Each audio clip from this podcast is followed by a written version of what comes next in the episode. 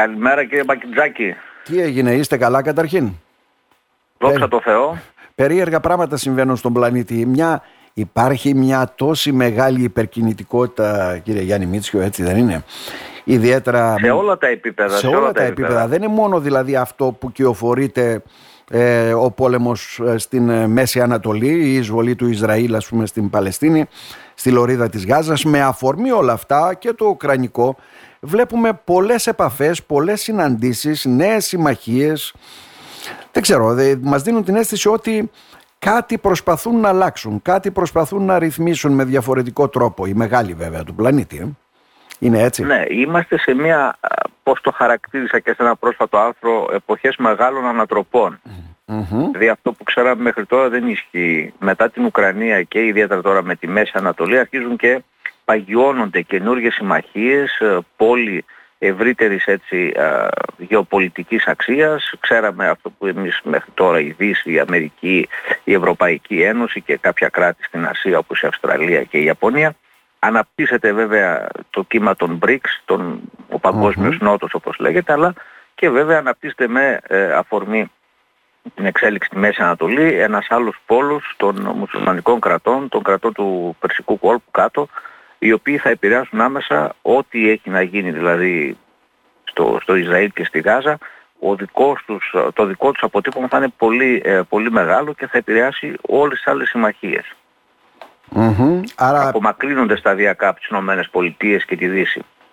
Mm-hmm. Το βλέπουμε αυτό, το βλέπουμε και στη γειτονική μας Τουρκία. Είναι ξεκάθαρο αυτό, έτσι δεν είναι; Αυτό ναι και νομίζω ότι αυτό θα έχει βάθος, δεν θα είναι τόσο ευκαιριακό γιατί αγγίζει τα όρια της ιδεολογίας, αγγίζει τα όρια του θρησκευτικού συναισθήματος, ε, μπαίνουμε σε μια άλλη φάση. Και σκεφτείτε τώρα Τουρκία, ε, Κίνα, Ιράν, Ρωσία να ενταχθούν και οι χώρες οι υπόλοιπες μουσουλμανικές μεγάλες, Αίγυπτο, Σαουδική Αραβία, Εμμυράτα, Κατάρ που έχουν μεγάλα αποθέματα ενέργειας, έχουν εμπορική παρουσία στον πλανήτη. Ε, γι' αυτό όλα κρέμονται σε μια κλωστή. Δηλαδή αν δεν επιτευχθούν ε, οι συμφωνίες, οι συζητήσεις που γίνονται, γιατί γίνεται ένας πόλεμος που βλέπουμε στα κανάλια και ένας άλλος πόλεμος των εισαγωγικών, διπλωματίας, επαφών, ε, ε, που εκεί πλέον ναι. όλοι παίρνουν θέσεις και σχεδιάζουν την επόμενη μέρα. Αντιλαμβάνομαι τι λέτε. Ε, Μήπως όμως αυτό πολλές φορές είναι η αφορμή; Γιατί θα πούν κάποιοι γίνεται ένας πόλεμος μεταξύ δύο γειτονικών μη κρατών. Έτσι όπως, γιατί κράτος δεν υπάρχει, έτσι δεν είναι. Γιατί να παίρνει τόσο μεγάλες διαστάσεις; Μας λέγανε και με την Ουκρανία τότε ότι υπάρχουν πυρηνικά, ενδεχομένως θα γίνει αυτό, ε, ε, θα εμπλακεί η Ευρώπη, θα εμπλακούν οι ΗΠΑ και ούτω καθεξής. Ε.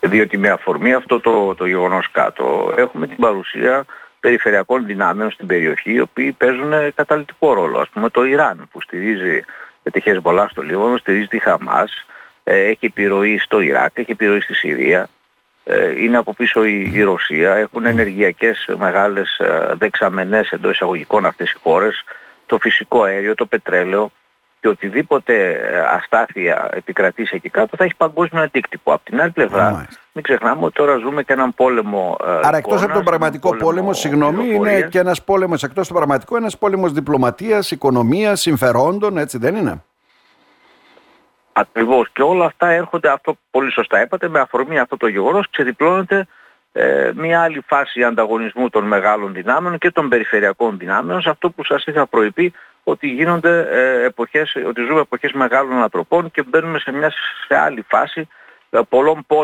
πόλεων στο παγκόσμιο διεθνές Τι πέτυχαν με όλα αυτά όμως, ε, Γιάννη Μίτσιο, αυτό μου κάνει εντύπωση, έτσι δεν είναι; Δηλαδή, καταστρέψαμε μια Λιβύη, δεν μας άρεσε ο Καντάφη, έτσι δεν είναι; Ε, σκοτώσαμε το Σεντάμ Χουσεϊν, το Ιράκ μόνο κράτος δεν είναι.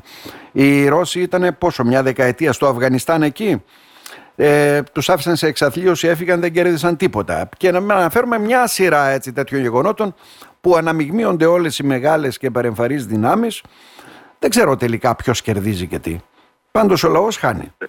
Το, σίγουρα και στην παγκόσμια ιστορία όλες οι κινήσεις των κρατών έχουν να κάνουν κυρίως με συμφέροντα, με επιρροή ε, και παρουσία ηγεμονική.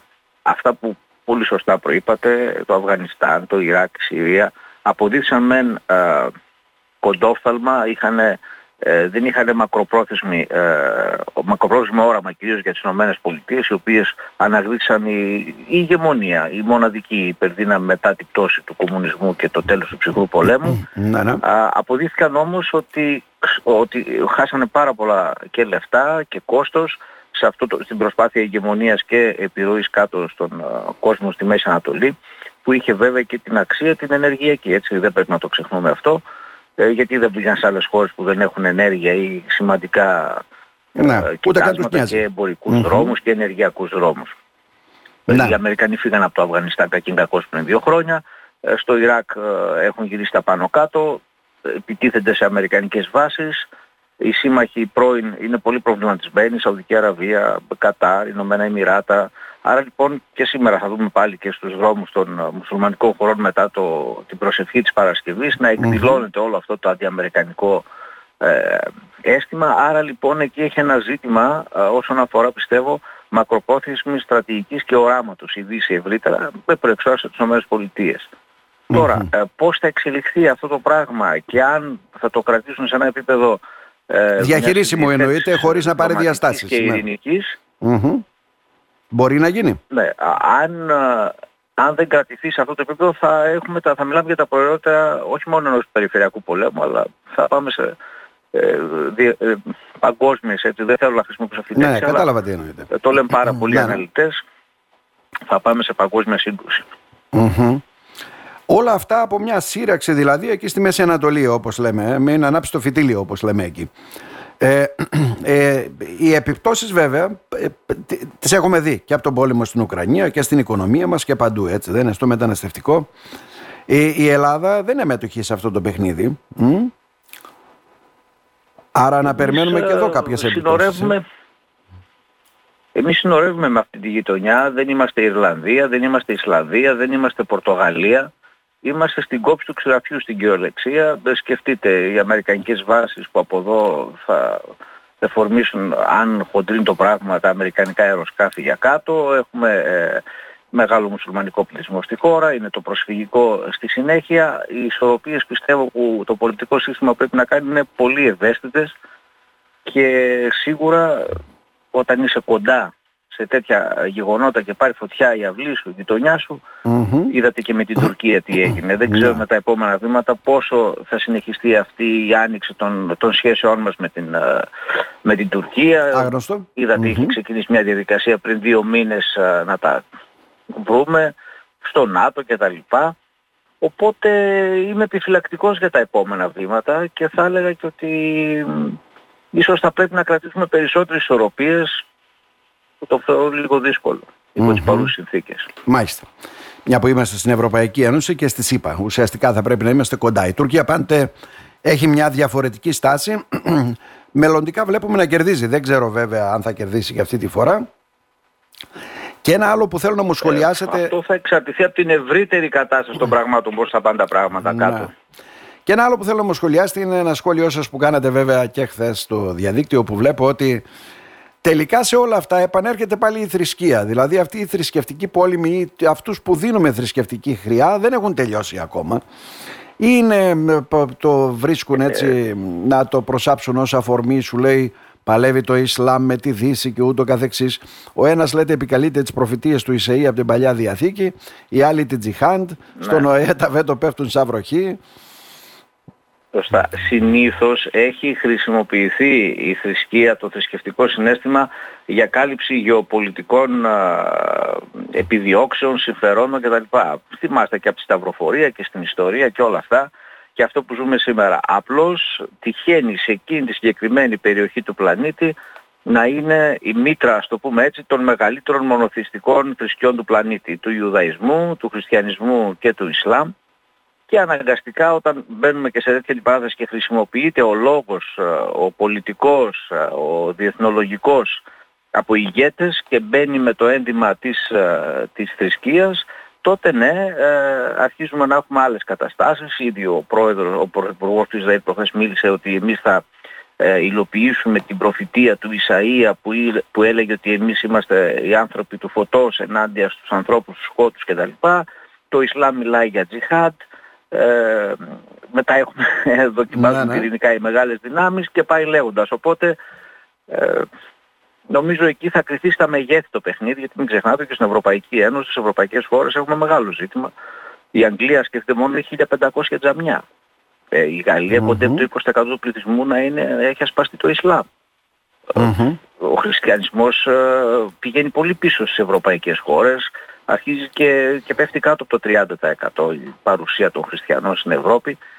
Ε, δηλαδή έχουμε και τέτοια ζητήματα εθνικά, ταυτοτικά, θρησκευτικά, τα οποία όλα αναμειγνύονται σε όλη αυτή τη χωάνη, χάρη και των social media, των διεθνών καναλιών και το καθεξής. Γιάννη Μίτσιο, ουδής ξέρει τι μας ξημερώνει δηλαδή ουσιαστικά και ούτε μπορούμε να το προσδιορίσουμε. Είναι όλοι με το χέρι σκανδάλι από ό,τι καταλαβαίνουμε. Ναι. Να σας ευχαριστήσουμε ε, θερμά. Και φοβούμαι ότι δεν θέλουν να βγάλει κανένας το, ε, πώς το, λένε, το πόδι από τον γκάζι. Ναι.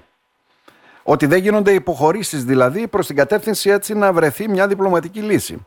Τορπιλίζεται την επόμενη μέρα. Να σε ευχαριστήσουμε και θερμά. Παρακαλώ. Αν κάτι πάει στραβά, γίνει μια κίνηση ε, που δεν την έχουν προβλέψει ή ε, όπως έγινε και στην έλεξη του παγκοσμίου πολέμου κτλ μετά θα είναι αλυσιδωτές οι αντιδράσεις. Δεν νομίζω ότι θα υπάρχουν δυνάμεις που θα μπορούν να σταματήσουν το κακό εκεί κάτω. Να σε ευχαριστήσουμε θερμά κύριε Μίτσιο. Να είστε καλά. Οπότε ε, εγώ ευχαριστώ. Χρόνια πολλά αύριο για τη μέρα, για τη γιορτή της πατρίδας μας.